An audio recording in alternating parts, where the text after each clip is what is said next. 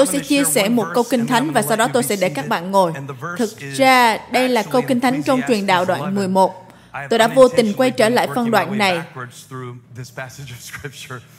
Tôi không có giảng theo chuỗi bài nào gần đây cả, nhưng vô tình tôi lại sử dụng những suy nghĩ của Salomon, người đưa chúng ta vào ngôi trường của sự khôn ngoan. Và ông có quyền để làm điều đó vì nhiều người gọi ông là người khôn ngoan nhất từng sống trên đất này. Ông giống như Elon Musk của thời cựu ước. Nhưng điều khác biệt giữa Elon Musk và Salomon là ông viết những châm ngôn sống giúp ích cho chúng ta. Chứ chúng ta thấy rằng nếu bạn thành công nhưng lại không hoàn thành trọn vẹn, hay nếu bạn thành công nhưng lại không có sự bình an, hay nếu bạn thành công ở những thứ không có ý nghĩa thực sự, thì kết cục của bạn sẽ là sự trống rỗng. Và ông giúp chúng ta với nhiều nguyên tắc từ lời của Đức Chúa Trời. Và câu kinh thánh tôi muốn chia sẻ cho các bạn hôm nay rất đơn giản từ trường học của Salomon, truyền đạo đoạn 11, câu 4 chép. Người nào nhìn xem gió thì sẽ không gieo, còn người nào đứng trong mây thì sẽ không gặt. Tôi đã nói rằng tôi sẽ giảng hôm nay, nhưng thật sự mà nói thì nó giống như một sự loan báo hơn rằng đây là một cuộc chiến. Ok, hôm nay chúng ta sẽ xem một trận đấu và tiêu đề của sứ điệp này được gọi là gió đấu với lời.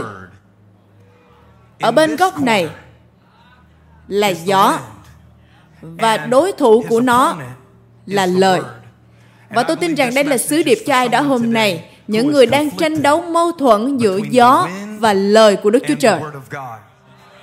tôi tin rằng hôm nay chúa sẽ phán vào lòng của các bạn Chúa ơi, xin hãy làm điều đó trong danh Chúa Giêsu. Amen. Hãy nói với người bên cạnh, đinh đinh. Amen. Xin mời các bạn ngồi.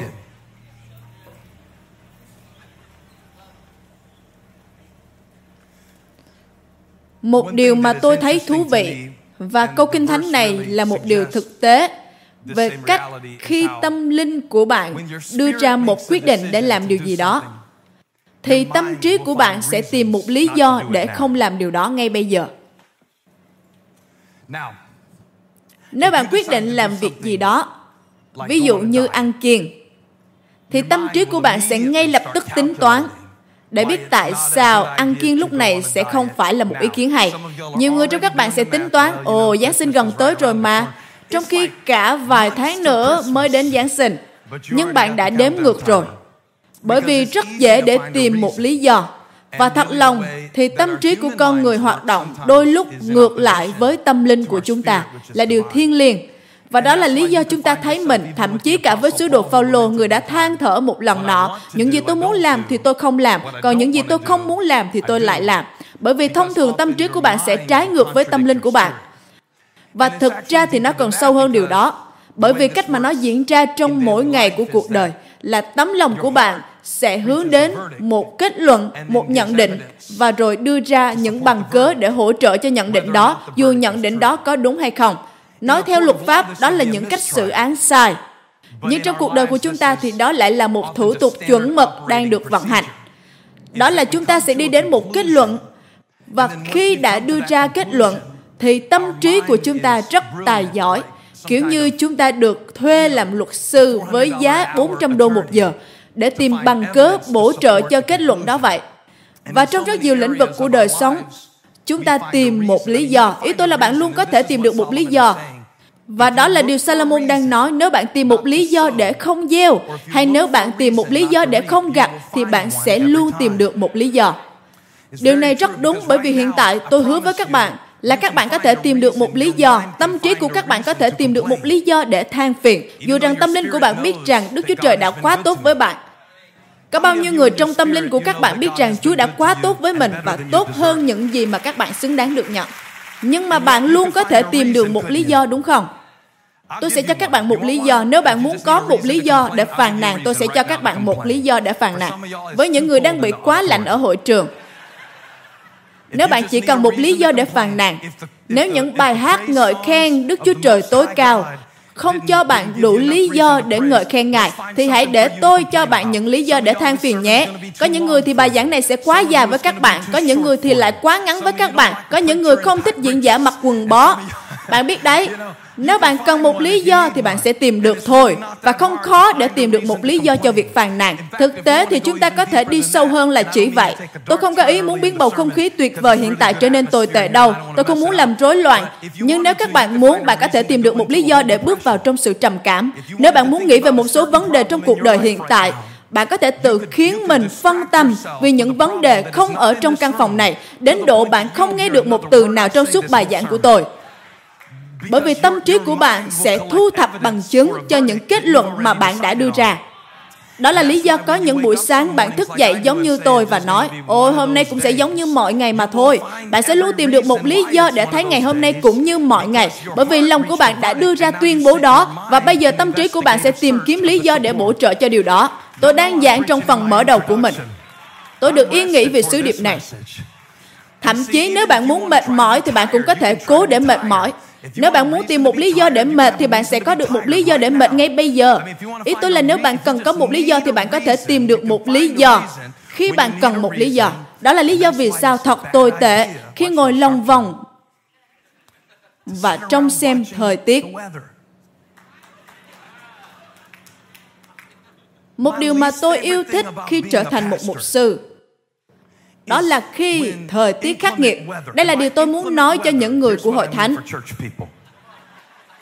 Tôi chuẩn bị có những liệu pháp trị liệu theo nhóm đây.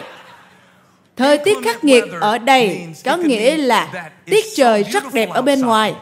Nên chúng ta không thể nào đến hội thánh được. Chúng ta cần tận dụng thời gian này để đi ra ngoài. Tôi không nói điều này cho các bạn, tôi đang nói cho những người không đến hội thánh. Hãy để tôi nhìn vào camera, vì các bạn đều đang ở đây rồi. Thời tiết khắc nghiệt là nó không quá lạnh và cũng không mưa ở bên ngoài. Nó không quá hoàn hảo và chúng ta sẽ không bỏ lỡ điều gì ở bên ngoài cả. Nó là thời tiết hoàn hảo cho hội thánh. Thực ra chúng tôi có một câu nói đùa trong nhân sự thế này. Nó sẽ hơi lạnh khi bạn ở bên ngoài, nhưng sẽ không lạnh khi bạn cố chịu 5 giây để ghế ngồi của bạn được ấm lên. Đó là thời tiết hoàn hảo cho hội thánh. Và thật khó cho một mục sư khi dự báo thời tiết nói về những cơn mưa xối xả dù nó có đi qua bang của bạn hay không. Và điều này thực sự rất khó khăn. Tôi hứa với các bạn đây là điều ngữ cảnh muốn nói. Điều khó khăn nhất là đôi lúc sữa và bánh mì không còn trong các tiệm tạp hóa nữa. Nhưng rồi lại chẳng có hạt tuyết nào rơi xuống đất. Nhưng đó là một sự đe dọa.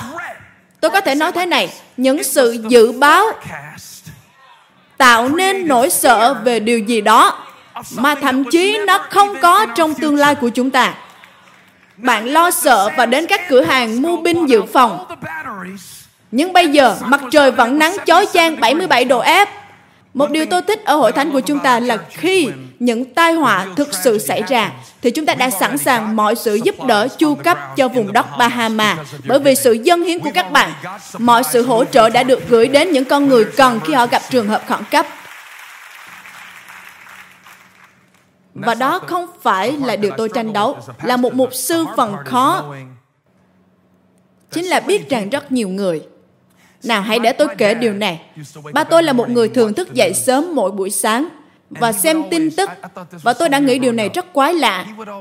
Ông luôn chửi rủa người dự báo thời tiết. Và tôi cần phải nói rõ cho các bạn bởi vì đây là phần phức tạp trong tâm lý cá nhân của tôi. Khi còn nhỏ, tôi không muốn trở thành một diễn giả, nhưng tôi muốn trở thành một người dẫn chương trình dự báo thời tiết. Tôi nghĩ đây là một hình thức của sự nổi loạn. Bởi vì tôi hay đứng với quả địa cầu cùng cây anten mà tôi đã bẻ ra từ chiếc tivi để tôi có thể chỉ vào quả địa cầu và tôi dự báo thời tiết. Lúc đó tôi khoảng 6-7 tuổi gì đó và tôi dự báo thời tiết về những nơi trên thế giới mà tôi thậm chí còn không thể phát âm chuẩn về nó. Nhưng tôi thích thế. Tôi thích khả năng tiên đoán trước tương lai. Nhưng rồi, cha của tôi lại chửi rủa người dự báo thời tiết và tôi rất khó chịu, mâu thuẫn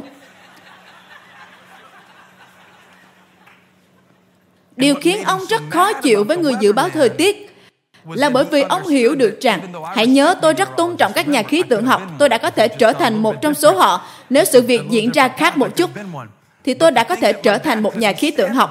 Nhưng điều mà ba tôi khó chịu về nó là việc ông nhìn thấy mọi người bị điên cuồng bấn loạn bởi những thứ được dự báo. Và bây giờ ba tôi không còn sống nữa. Nhưng tôi chỉ muốn nói với ông, nếu ông có đang xem một chương trình livestream nào đó trên thiên đàng, rằng giờ đây con đã hiểu rồi. Bởi vì rất bức bối khi bạn cố xây dựng hội thánh và dân sự Chúa lại không đến, không phải vì trời đang có tuyết trời, không phải vì trời đang mưa, nhưng bởi vì những điều đó có thể xảy ra. Có bao nhiêu điều Chúa gọi bạn làm, nhưng mà ma quỷ đã chặn không cho bạn làm bởi những thứ có thể xảy ra. Bởi những điều có thể xảy ra nếu bạn làm và đối với nhiều người trong chúng ta, ma quỷ không cần phải đánh phá chúng ta với những sự việc thực tế hay hoàn cảnh nào cả. Nhưng chỉ cần một vài gợi ý về những tai họa có thể xảy ra thì cũng đủ khiến chúng ta thoái lui rồi. Thậm chí chỉ cần một suy nghĩ rằng sẽ ra sao nếu họ không thích mình thì cũng đủ giữ bạn ở trong nhà rồi. Hay chỉ với suy nghĩ sẽ ra sao nếu họ làm lòng tôi tan vỡ thì cũng đủ giữ bạn khỏi việc mở rộng các mối quan hệ rồi. Hay chỉ một suy nghĩ, nhiều người trong các bạn miễn cưỡng tham gia nhiều hoạt động hội thánh bởi vì bạn đã có những trải nghiệm xấu với hội thánh trước. Và tôi hiểu điều đó. Một khi bạn đã trải qua một cơn bão, tôi đã sống sót qua cơn bão Hugo. Lúc đó tôi 8 tuổi khi cơn bão đến tại Nam Carolina. Nó làm tôi khiếp sợ. Cả hai năm sau đó tôi vẫn không muốn phải ngủ một đêm nào xa nhà của mình. Bởi vì một điều sau khi bạn đã sống sót khỏi cơn bão, một điều sau khi bạn đã sống sót khỏi thời tiết đó, sau khi bạn đã sống sót khỏi sự lạm dụng, có một điều mà người ta không nói với bạn đó là sau cơn bão dù nó đã đi qua rồi, nhưng nó vẫn còn dậy sống ở bên trong bạn. Và điều buồn nhất trên thế giới này đó là nhìn thấy một cơ đốc nhân, người đã được tự do bởi tình yêu của Đấng Christ. Chúng ta cần biết rằng không có một chiều cao, chiều sâu hay bất kỳ điều gì trong mọi tạo vật, không phải sự chết, sự sống, cũng không phải ma quỷ hay thiên sứ, không phải hiện tại hay tương lai, không có bất cứ một năng lực nào có thể chia rẽ tôi khỏi tình yêu của Đức Chúa Trời ở trong đấng Christ Jesus. Điều tôi muốn nói là nhiều người trong chúng ta cần sa thải ma quỷ không để nó làm người dự báo thời tiết của chúng ta nữa. Chúng ta muốn biết về tương lai của mình và chúng ta đã tham vấn sai chỗ để rồi bây giờ chúng ta cứ ở trong nhà, chúng ta cứ ở trong sự sợ hãi, ở trong sự hoang tưởng. Chúng ta không bao giờ trồng, cũng chẳng bao giờ gặt. Salomon nói bởi vì chúng ta xem gió quả là một hoàn cảnh lạ thường. Bạn thật sự không thể nhìn thấy gió, bạn chỉ có thể thấy được những sự ảnh hưởng của nó. Và ông nói, khi bạn nhìn gió, kiểu như, đây có phải là thời điểm tốt không? Tôi sẽ đưa ra một điều. Điều này giống như việc nhìn gió. Bởi vì khi tôi nhìn vào cụm từ nhìn gió, tôi biết rằng đây không phải là một sứ điệp theo nghĩa đen. Tôi sẽ không dùng nó để nói về những cơn bão thực tế. Tôi sẽ dùng nó để nói về việc khi người gieo gieo hạt giống, anh ta muốn gió cũng làm việc với mình. Và khi gió thổi theo chiều ngược lại thì những hạt giống sẽ bay ngược đập vào mặt bạn. Có bao giờ bạn cảm thấy những thứ bạn gieo đang đi ngược với sự mong đợi của bạn không?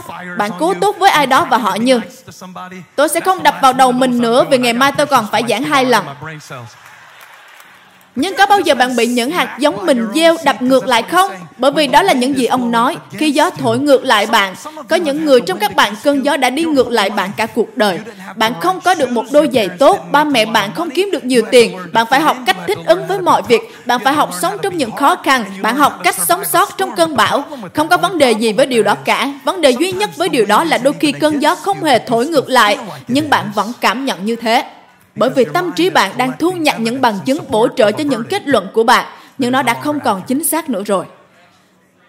Và bạn cứ trong gió. Cố để tìm biết xem điều gì là phổ biến.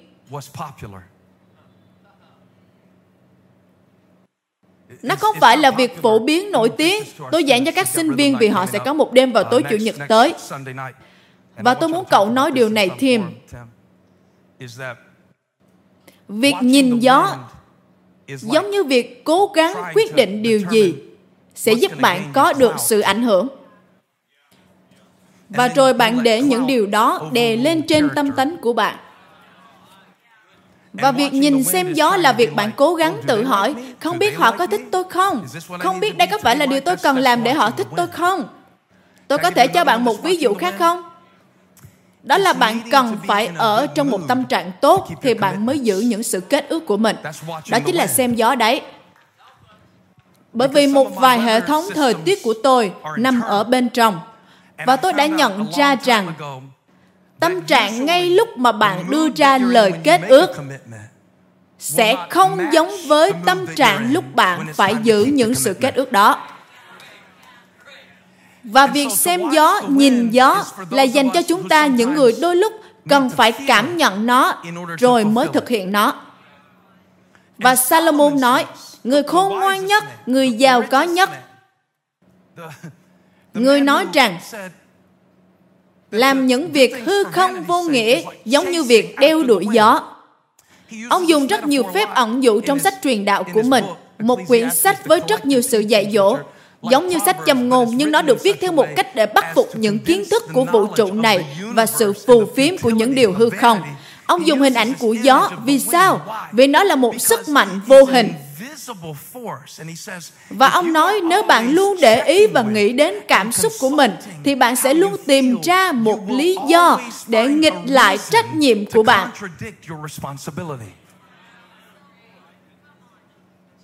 Hãy nghe, sẽ luôn có một lý do rằng bạn không cảm giác rằng bạn nên tha thứ cho mọi người. Nhưng nếu bạn muốn được tự do, thì có thể bạn sẽ đi ngược với cảm xúc của mình để bạn có thể sống trong sự tự do. Tôi đang nói rằng có thể bạn sẽ phải đi ngược với gió. Bạn sẽ phải tha thứ ngược với gió. Đặc biệt là trong hôn nhân. Tôi yêu Holly rất nhiều bởi vì cô ấy đã quyết định từ rất lâu rằng tôi là người đàn ông của cô ấy và cô ấy đã có được một sự tuyên bố về phơ. Trước khi cô ấy đổi sang họ của tôi, và bởi vì cô ấy đã có được một kết luận rằng cô ấy yêu tôi, tôi là một người đàn ông tốt, nên trong hôn nhân của chúng tôi, cô ấy luôn gom nhặt những bằng chứng để ủng hộ rằng tôi chính là người đàn ông của cô ấy.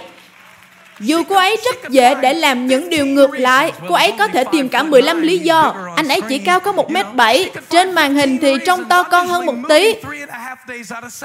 Cô ấy có thể tìm được cả 15 lý do để không cảm thấy tốt về tôi. Nhưng đôi lúc, sự kết ước có nghĩa là đối đầu với sự kháng cự bằng một tấm lòng quyết tâm. Bạn có thể tìm được một lý do để rời khỏi hội thánh này trong ba ngày tới nếu bạn muốn. Thực tế thì theo quy luật về tính trung bình, cho biết rằng có ai đó đang ngồi hàng ghế chung với bạn. Nếu bạn làm quen với họ, thì họ sẽ cho bạn một lý do để bạn rời khỏi hội thánh này trong ba ngày tới bởi vì họ sẽ làm bạn thất vọng vì họ thiếu mất những tâm tánh của một cơ đốc nhân. Nhưng nếu bạn đến với một người khác cũng chung hàng ghế đó, thì tôi cáo với bạn rằng có người trong hàng ghế đó rất yêu Chúa Giêsu, có người trong hàng ghế đó rất thành thật, có người trong hàng ghế đó rất chân thành. Nhưng bạn sẽ không bao giờ gieo nếu bạn như Tôi sẽ có cái tôi cần có trước, tôi sẽ dâng phần 10, tôi sẽ làm điều đó sau khi tôi đã có được những thứ tôi muốn có. Bởi vì điều đó tôi sẽ làm sau khi sau khi và rồi nhiều điều đã xảy ra. Nhưng rồi kinh tế thế này, cuộc bầu cử tổng thống thế này và đó là cách của chúng ta. Chúng ta chú tâm đến những sự dự báo thay vì để tâm đến đức tin của chúng ta. Người nào để tâm đến gió hay nhìn gió sẽ chẳng dèo Người nào cứ đứng trong mây sẽ không bao giờ gặt bởi vì trời lúc nào cũng trông như muốn mưa. Và bạn không thể có được một mùa gặt khi trời ẩm ướt. Salomon không hề có ứng dụng thời tiết. Ông không hề có một kênh dự báo thời tiết. Ông đang xử lý với những con người luôn để tâm đến điều kiện trước hơn là việc giữ sự kết ước của họ. Cứ nhìn gió. Có bao nhiêu người đã không bắt đầu với những điều mà Chúa gọi họ bắt đầu? Bởi vì họ cứ mãi nhìn gió.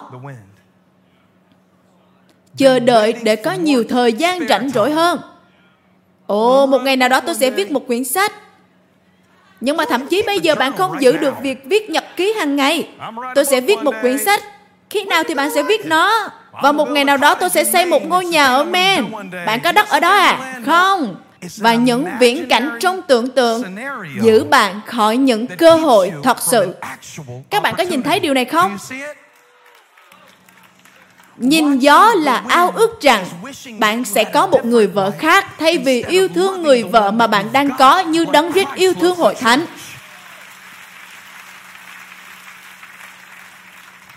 Sứ điệp này nghe rất tuyệt vời. Nó tuyệt hơn rất nhiều so với bộ trâu của em đấy, em trai à.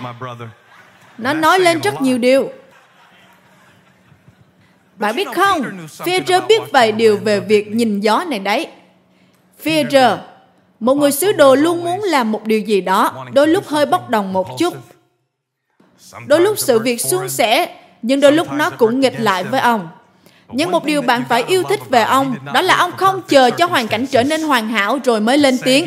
Ông không chờ cho đến khi ông có đủ kiến thức mới nói lên ý kiến của mình. Bạn có bao giờ sống với một người như vậy chưa? Nó rất kinh khủng. Và tôi để ý điều này về Chúa. Tôi muốn nói với các bạn, bởi vì ở hội thánh người ta hay nói, Chúa là một Đức Chúa Trời luôn kịp lúc. Phải, Ngài luôn kịp lúc. Ngài hiếm khi đến sớm, nhưng Ngài không bao giờ trễ. Hãy hỏi Lazarus nếu Ngài có từng trễ. Ngài đến trễ 4 ngày. Lúc Chúa Giêsu đến thì thân thể ông đã hôi thối và đang phân hủy. Những côn trùng cũng đang bò trên đó. Mary và Matthew đã tính toán thời gian. Hãy hỏi phi trơ nếu Chúa Giêsu đến trễ. Hãy hỏi ông. Nếu một lần nọ họ không bị Chúa Giêsu sai chèo thuyền ra giữa cơn bão để đi qua bờ bên kia. Nào, Điều này rất thú vị với tôi khi nghiên cứu về nó trong tuần qua. Bởi vì, bởi vì vấn đề thực sự của đức tin đó là bạn có tin cậy vào thời điểm của Chúa hay không? Bạn biết điều này đúng không? Và đó là bài kiểm tra cho Mary và Matthew. Chúa Giêsu nói ta là sự sống và sự sống lại. Ngài nói ta là sự sống lại và bà Như, vâng con biết anh con sẽ sống lại vào ngày cuối cùng. Ngài nói không ta là sự sống lại. Không phải là bà không tin vào những gì Ngài có thể làm, nhưng là liệu bạn có tin vào thời điểm mà Chúa sẽ làm điều đó hay không?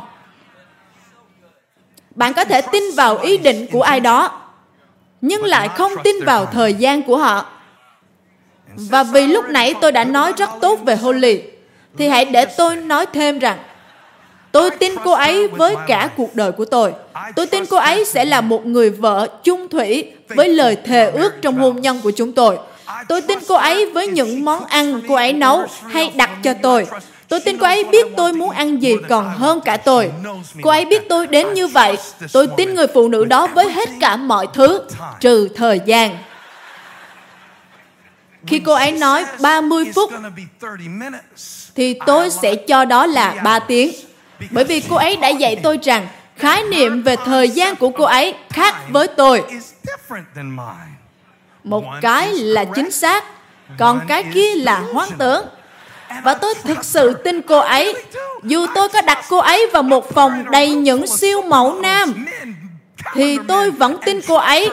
Nhưng nếu cô ấy nói rằng chúng ta sẽ đi trong vòng một tiếng thì tôi sẽ đặt ba cái báo thức. bởi vì tôi tin cô ấy trong tất cả mọi điều ngoại trừ thời gian nhiều người trong chúng ta tin rằng Chúa sẽ đưa chúng ta lên thiên đàng một ngày nào đó. Nhiều người trong chúng ta tin rằng Ngài đã chết trên thập tự giá vì tội lỗi của chúng ta. Chúng ta tin cậy Ngài trong mọi thứ. Nhưng đừng để Ngài hành động vào thời điểm mà chúng ta muốn. Hãy để Ngài cho chúng ta ở trong lò lửa hừng lâu một chút để rồi chúng ta sẽ la lên rằng Chúa ơi, cứu con ra khỏi đây. Và Chúa nói rằng thử thách thật sự cho một cơ đốc nhân trưởng thành đó là con có tin cậy thời điểm của ta hay không?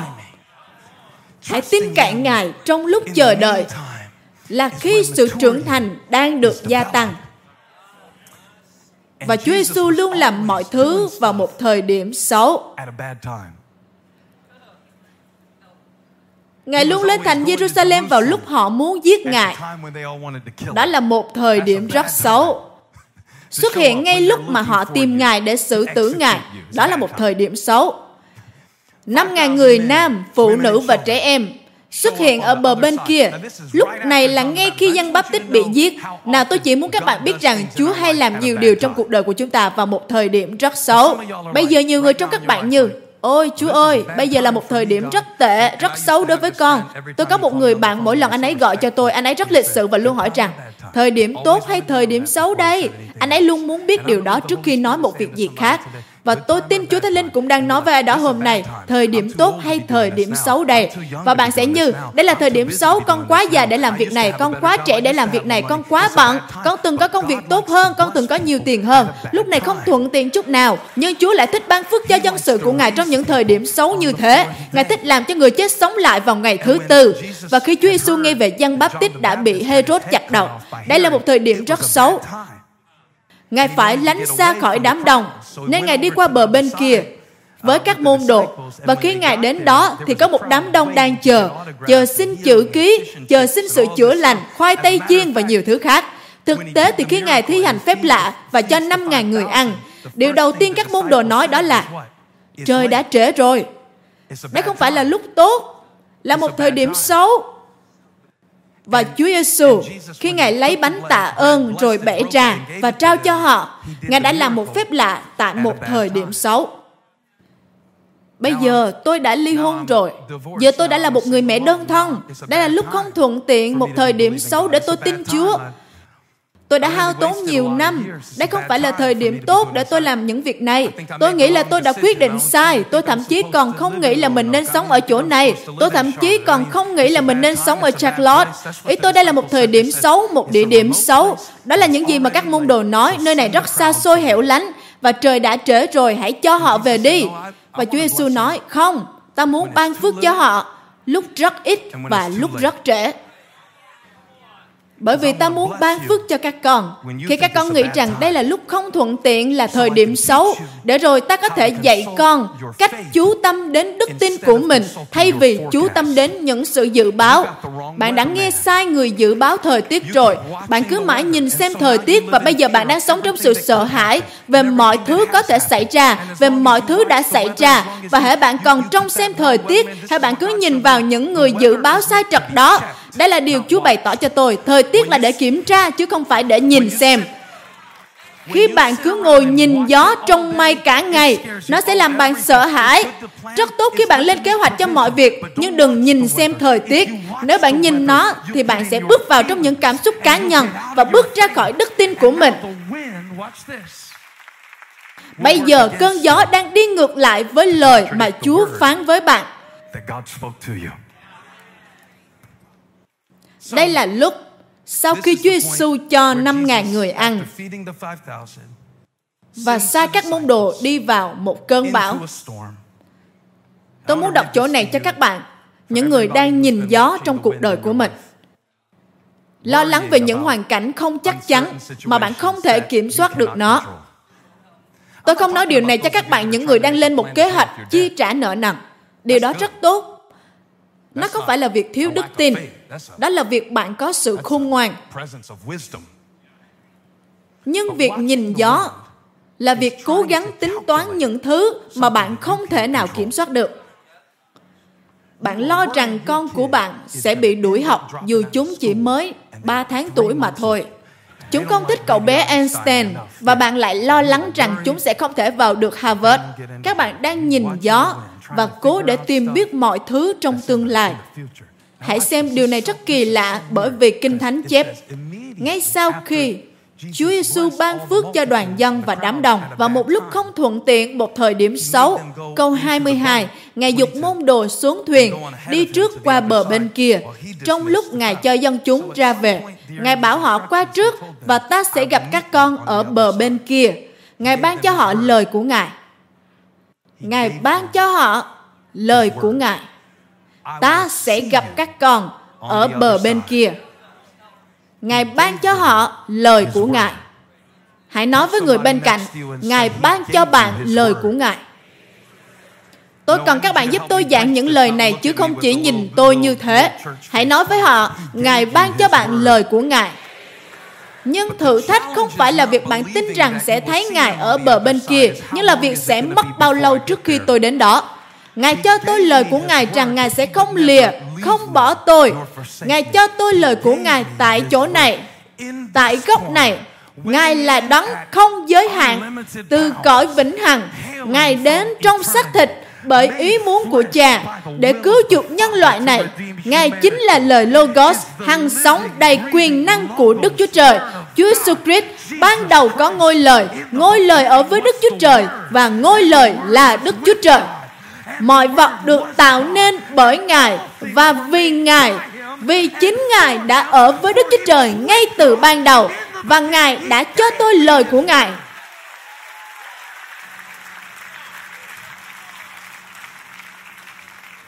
Khi cho dân chúng về rồi, Ngài đi riêng lên núi để cầu nguyện. Tối đến, Ngài vẫn ở đó một mình. Lúc bấy giờ, thuyền đã ra giữa biển, bị sóng vỗ mạnh. Vì sao? Vì gió ngược. Và đối thủ của Ngài đang làm dậy lên một cơn bão giữa biển, một cơn gió. Và hôm nay chúng ta đến hội thánh để tìm biết xem ai sẽ thắng trận.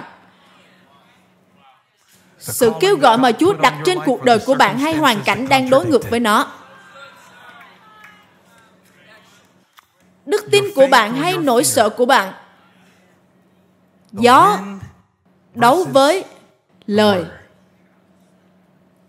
Người thách thức. Có bao giờ bạn xem đấu võ chưa? Đôi lúc tôi thích giảng lời Chúa và cũng thích xem mọi người đánh nhau đến gần chết vào tối thứ bảy. Đây là một phương pháp phục hồi của tôi, một loại phương pháp trị liệu của riêng cá nhân tôi mà thôi. Nhưng có một người thách thức và một đối thủ bất khả chiến bại ở giải đấu hạng nặng này. Dù gì thì tôi sẽ quay lại bản văn. Vì Kinh Thánh chép, gió thổi ngược lại với thuyền và chiếc thuyền này không đại diện cho sự không vân phục giống như trong câu chuyện của Jonah, người đã bỏ chạy khỏi Chúa. Nhưng họ đang đi vào trong nhiệm vụ của mình là điều đưa họ vào trong cơn bão này. Điều đó có nghĩa là họ phải tiếp tục đi về phía trước, đi ngược lại với cơn gió. Nếu bạn nhìn gió, bạn sẽ không bao giờ lên đường đi. Nếu họ có một ứng dụng thời tiết thì chắc họ sẽ không lên thuyền mà đi. Đôi lúc chúng ta biết quá nhiều, nghĩ quá nhiều. Sứ điệp này là dành cho ai nào? Nếu bạn là một người có thói quen suy nghĩ nhiều, bạn chính là người nhìn gió. Ồ, có thể tôi sẽ bị thủng lớp xe trên đường đi đến đó. Có rất nhiều công trình xây dựng. Không biết tôi có nên nhận công việc này không?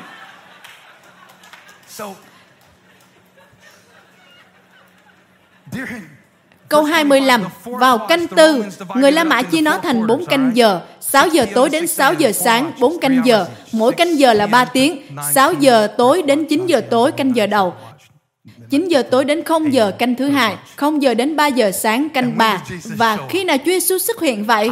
Ý tôi là người bạn này. Tôi gọi thế có bất kính không? Ngài là Đức Chúa Trời và cũng là người. Và Ngài xuất hiện không phải ở canh giờ đầu tiên, canh thứ hai hay canh thứ ba. Điều tôi thích về phân đoạn này là thậm chí khái niệm canh giờ cũng có ý nghĩa của nó. Bởi vì nếu bạn nhớ lại những gì tôi đã đọc, Kinh Thánh nói, Ngài lên núi để cầu nguyện. Nào, biển được đặt ở dưới núi. Có nghĩa là khi họ đi qua cơn bão, dù Ngài không chặn nó lại, nhưng Ngài nhìn thấy họ ở trong cơn bão. Tôi muốn các bạn được khích lệ hôm nay, anh chị em của tôi, con dân của Chúa. Chỉ bởi vì cơn bão đang dậy sóng, không có nghĩa là Chúa đã rời khỏi hiện trường. Chỉ bởi vì Ngài không chặn cơn bão, không có nghĩa là Ngài không nhìn thấy nó. Và chỉ bởi vì ma quỷ bắt đầu làm, không có nghĩa là Ngài sẽ không dùng nó. Và chỉ bởi vì tôi không biết bao lâu chúng ta mới đến đó, không có nghĩa điều đó sẽ khiến tôi nghi ngờ sự hiện diện của Ngài ở giữa vòng những điều đó. Ngài đã luôn dõi theo. Ngài biết khi nào Ngài nên bước vào để họ nhìn thấy Ngài như họ chưa từng thấy Ngài trước đây. Và tôi tin rằng Chúa đang nói với hoàn cảnh của ai đó hôm nay rằng mắt Ngài vẫn luôn chăm xem bạn.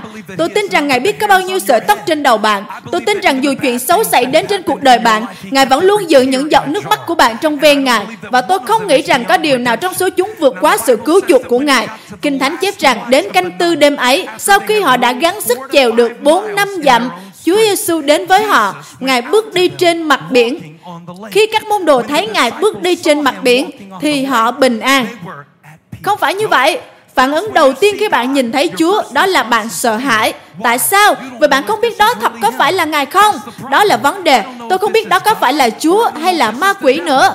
Tôi không biết tôi có nên làm điều này hay làm điều kia nữa. Vì sự thách thức ở đây là tin cậy Chúa trong những điều không chắc chắn.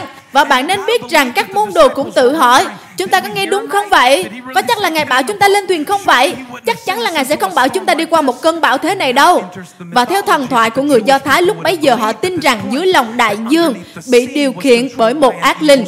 Cho nên khi Chúa Giêsu đến với họ, họ không thể nhìn thấy rõ dáng của Ngài bởi vì trời vẫn còn tối và sương mù. Gió thì đang thổi ngược lại với họ. Nên bản năng đầu tiên của họ là ấy là ma bạn cứ nghĩ rằng khi Chúa xuất hiện trong hoàn cảnh thì ngay tức thì bạn sẽ cảm thấy tốt hơn. Nhưng điều này sẽ thổi tung bạn đây. Kinh Thánh không nói rằng họ sợ hãi cho đến khi Chúa Giêsu xuất hiện.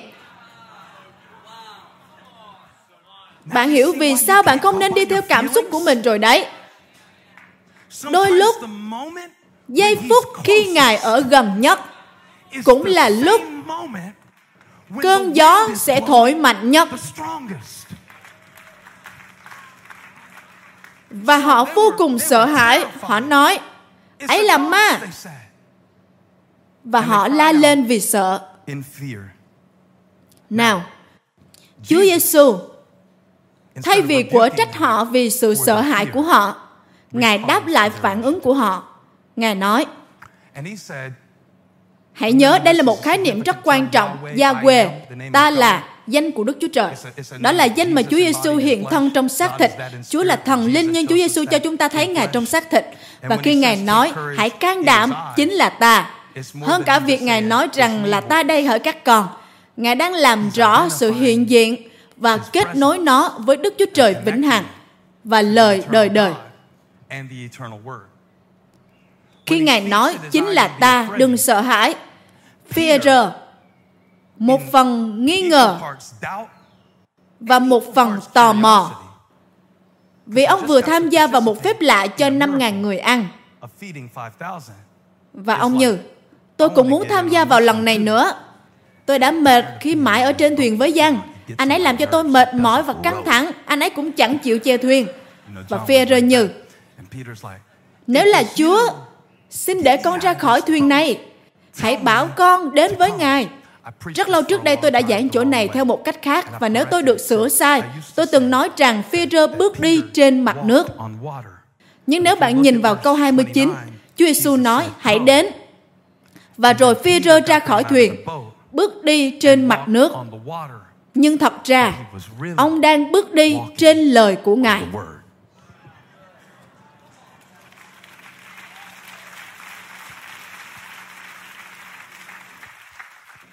Tôi sẽ hỏi các bạn điều này. Các bạn có từng đi qua một điều gì đó chưa? Chỉ dựa trên đức tin rằng nếu Chúa đã đem tôi đến đây, thì Ngài sẽ không rời bỏ tôi đâu. Đó là ý nghĩa của việc bước đi trên lời của Ngài. Có bao giờ bạn phải tiến về một điều gì đó trong cuộc đời mình mà bạn rất sợ? Bạn chưa từng có một kinh nghiệm nào về điều đó cả. Và kiến thức hàng hại của bạn cũng không giúp được gì trong việc này. Nhưng bất thình lình, mặt biển lại trở nên như mặt gỗ cứng dưới chân của bạn.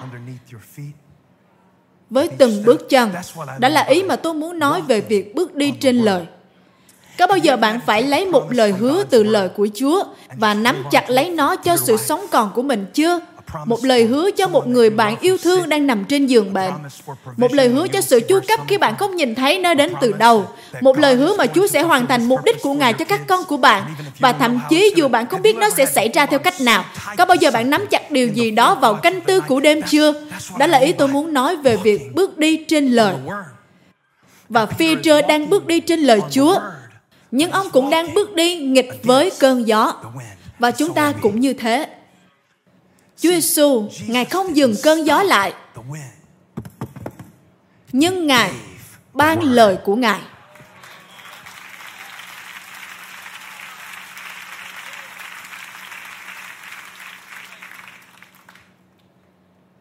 Ngài nói, hãy đến. Bạn thường không cung cấp quá nhiều chỉ dẫn cho chú chó tham mồi golden của mình mà có lẽ chúng đôi khi còn thông minh hơn nhiều người trong chúng ta. Bởi vì loài chó săn mồi không bao giờ nghi ngờ chất vấn chủ của nó. Nhưng mà nhiều người trong chúng ta cứ ở trong những dấu hiệu đầu tiên của cơn gió, những dấu hiệu đầu tiên của sự thất vọng. Và tôi luôn nghĩ phi rơ đã ngã khi bước đến Chúa Giêsu, bởi vì ông đã đi được một chút. Nhiều người trong chúng ta cũng vậy. Chúng ta bước ra được một chút. Chúng ta tạo được một thói quen trong ít lâu Chúng ta đi theo đường lối mới bởi đức tin tin cậy Chúa được ít lâu. Nhưng ở đâu đó trong tiến trình đó, Kinh Thánh chép, sau khi phi rơ ra khỏi thuyền, bước đi trên mặt nước đến với Chúa Giêsu. Câu 30, ông đã phạm một lỗi nghiêm trọng, ông đã nhìn gió. Cái nào mạnh hơn? Lời hay gió? Tôi muốn nói rằng nó phụ thuộc vào điều nào mà bạn đang nhìn. Tôi muốn nói rằng cơn gió không có sức mạnh để hạ gục phi rờ. lý do duy nhất ông ngã xuống là bởi vì ông rời mắt mình khỏi lời của chúa và bắt đầu nhìn vào cơn gió bạn thấy đấy, đức tin không phải là vấn đề tưởng tượng, đưa mình vào trong sự hoang tưởng rằng mọi việc sẽ không còn chuyển biến xấu như vậy nữa, để rồi khi những việc xấu thật sự xảy ra thì bạn lại kinh ngạc. Đức tin là một sự tập trung. Đức tin là khả năng nói rằng con đặt mắt mình nơi sự tốt lành của Chúa ngay giây phút này và con sẽ không nhìn lại đằng sau hay phía trước hay xung quanh. Tâm trí con đã đưa ra kết luận rằng Đức Chúa Trời là dành cho con, Ngài ở cùng với con. Nếu gió thổi nghịch cùng con, nếu thế gian này nghịch cùng với con, nếu mọi quyền lực của âm phủ đóng đinh Ngài trên thập tự giá, thì sau ba ngày, Ngài sẽ sống lại. Bởi vì đức tin của tôi đang tập trung vào lời của Đức Chúa Trời. Lời mà tôi đang hướng về. Và tôi muốn tiên tri cho ai đó hôm nay, công bố trên cuộc đời của các bạn rằng cơn gió không cần phải ngừng lại để bạn bước đến với Chúa Giêsu. Hoàn cảnh không cần phải thuận lợi để bạn tìm kiếm vinh hiển của Ngài. Tôi đang nói với các bạn những gì tôi biết. Nếu mọi việc tệ hơn, nếu mọi việc xấu đi, nếu mọi việc đều nghịch lại với bạn, thì Chúa là tướng đạo binh, Ngài là vòng tròn thứ hai, Ngài là đấng cứu giúp trong lúc nguy khó.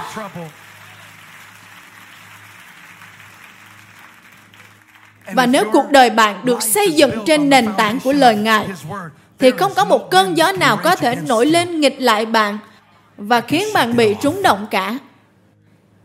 Bởi vì tôi không bước đi trên nước. Tôi không nhìn gió. Tôi thích trong cựu ước cách tiên tri Eli lên núi. Lúc đó có một mùa hạn hán trong đất suốt ba năm rưỡi và ông đã nghe gì đó ông nghe âm thanh của một cơn mưa rất lớn ông nghe một dấu chỉ tiên tri rằng Chúa sẽ ban phước lành đến trên đất. Và ông đã làm một điều rất kỳ lạ. Ông cúi đầu xuống, úp mặt mình giữa hai gối. Đó là ông đặt mình vào tư thế của sự cầu nguyện. Và ông sai đầy tớ đi kiểm tra để xem có điều gì xuất hiện trên bầu trời hay không. Khi tôi đọc phân đoạn đó, tôi nghĩ, tôi đã nghĩ, lúc này, nếu Eli nhìn thời tiết, nếu ông nhìn vào bề mặt của hoàn cảnh hiện tại, hay nếu ông tập trung vào những gì ông cảm nhận hay những gì ông nhìn thấy thì ông sẽ đánh mất đức tin của mình. Và đó là lý do vì sao ông biết ông không thể nhìn thời tiết. Bạn không thể hao phí những thời điểm của cuộc đời. Lý do mà bạn căng thẳng có thể chỉ là những hoàn cảnh giả định mà ma quỷ đưa đến để khiến bạn bị lệch đường bởi vì chúng biết rằng nếu bạn bước đi trên lời của Chúa, thì không có cơn gió nào đủ mạnh để khiến bạn bị mất thăng bằng và té ngã.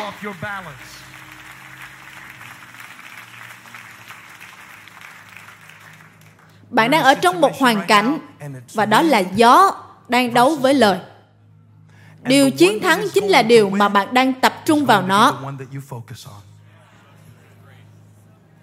Bạn không thể làm thế này. Nhìn để xem nếu mình phục vụ Chúa thì có ổn hay không. Ngay bây giờ tôi có thể cho bạn 10 lý do tại sao bạn có thể nghi ngờ về sự tồn tại của Chúa. Chúng ta thường làm thế. Chúng ta luôn thấy những điều kinh khủng đang xảy ra. Tôi có thể cho các bạn 10 lý do, nhưng hãy hiểu, tôi biết chắc Chúa ở cùng tôi. Nên tôi không gom nhặt những bằng cớ để khiến tôi thắc mắc không biết Chúa có ở cùng tôi hay không. Tôi đã biết Ngài ở cùng tôi rồi, bởi vì làm sao tôi có thể đi đến mức này nếu như Ngài không ở cùng tôi chứ? Làm sao tôi có được sự sống hay hơi thở hay ân điển? Tôi biết Ngài ở cùng tôi.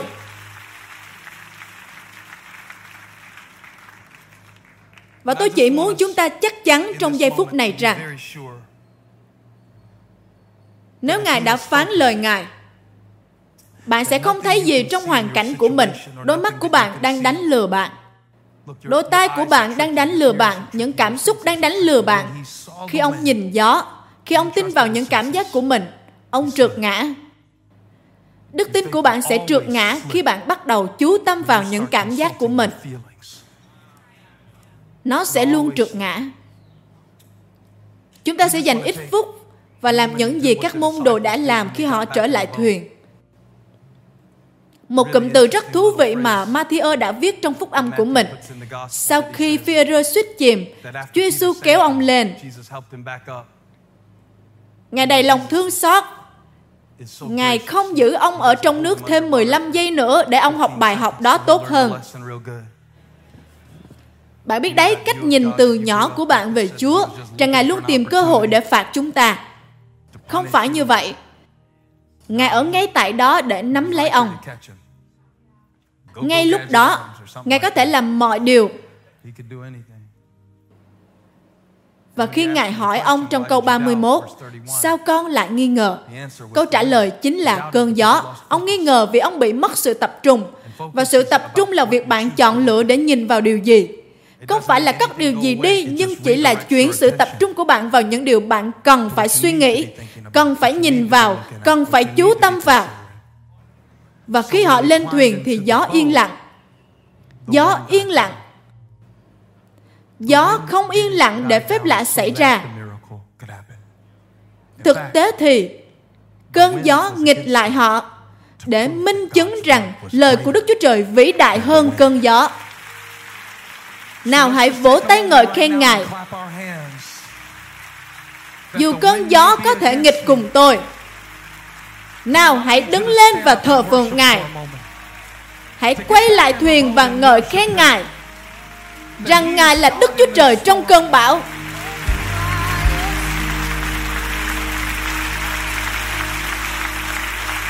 By your stripes bởi lần trôi của Ngài, con được chữa lành. Chỉ một sự rời chạm, con được trọn vẹn. Ngài đã phán, và con biết lời của Ngài sẽ hoàn thành. Nếu bạn đang ở trong cơn bão, hãy giơ tay mình lên. Ngài là sự bình an ở trong cơn bão. Tình yêu của Ngài sẽ chẳng rời bỏ con. Ngài đã phán và con biết rằng lời Ngài sẽ được hoàn thành. By your stripes, I am healed. With one touch, I am made whole. You have spoken and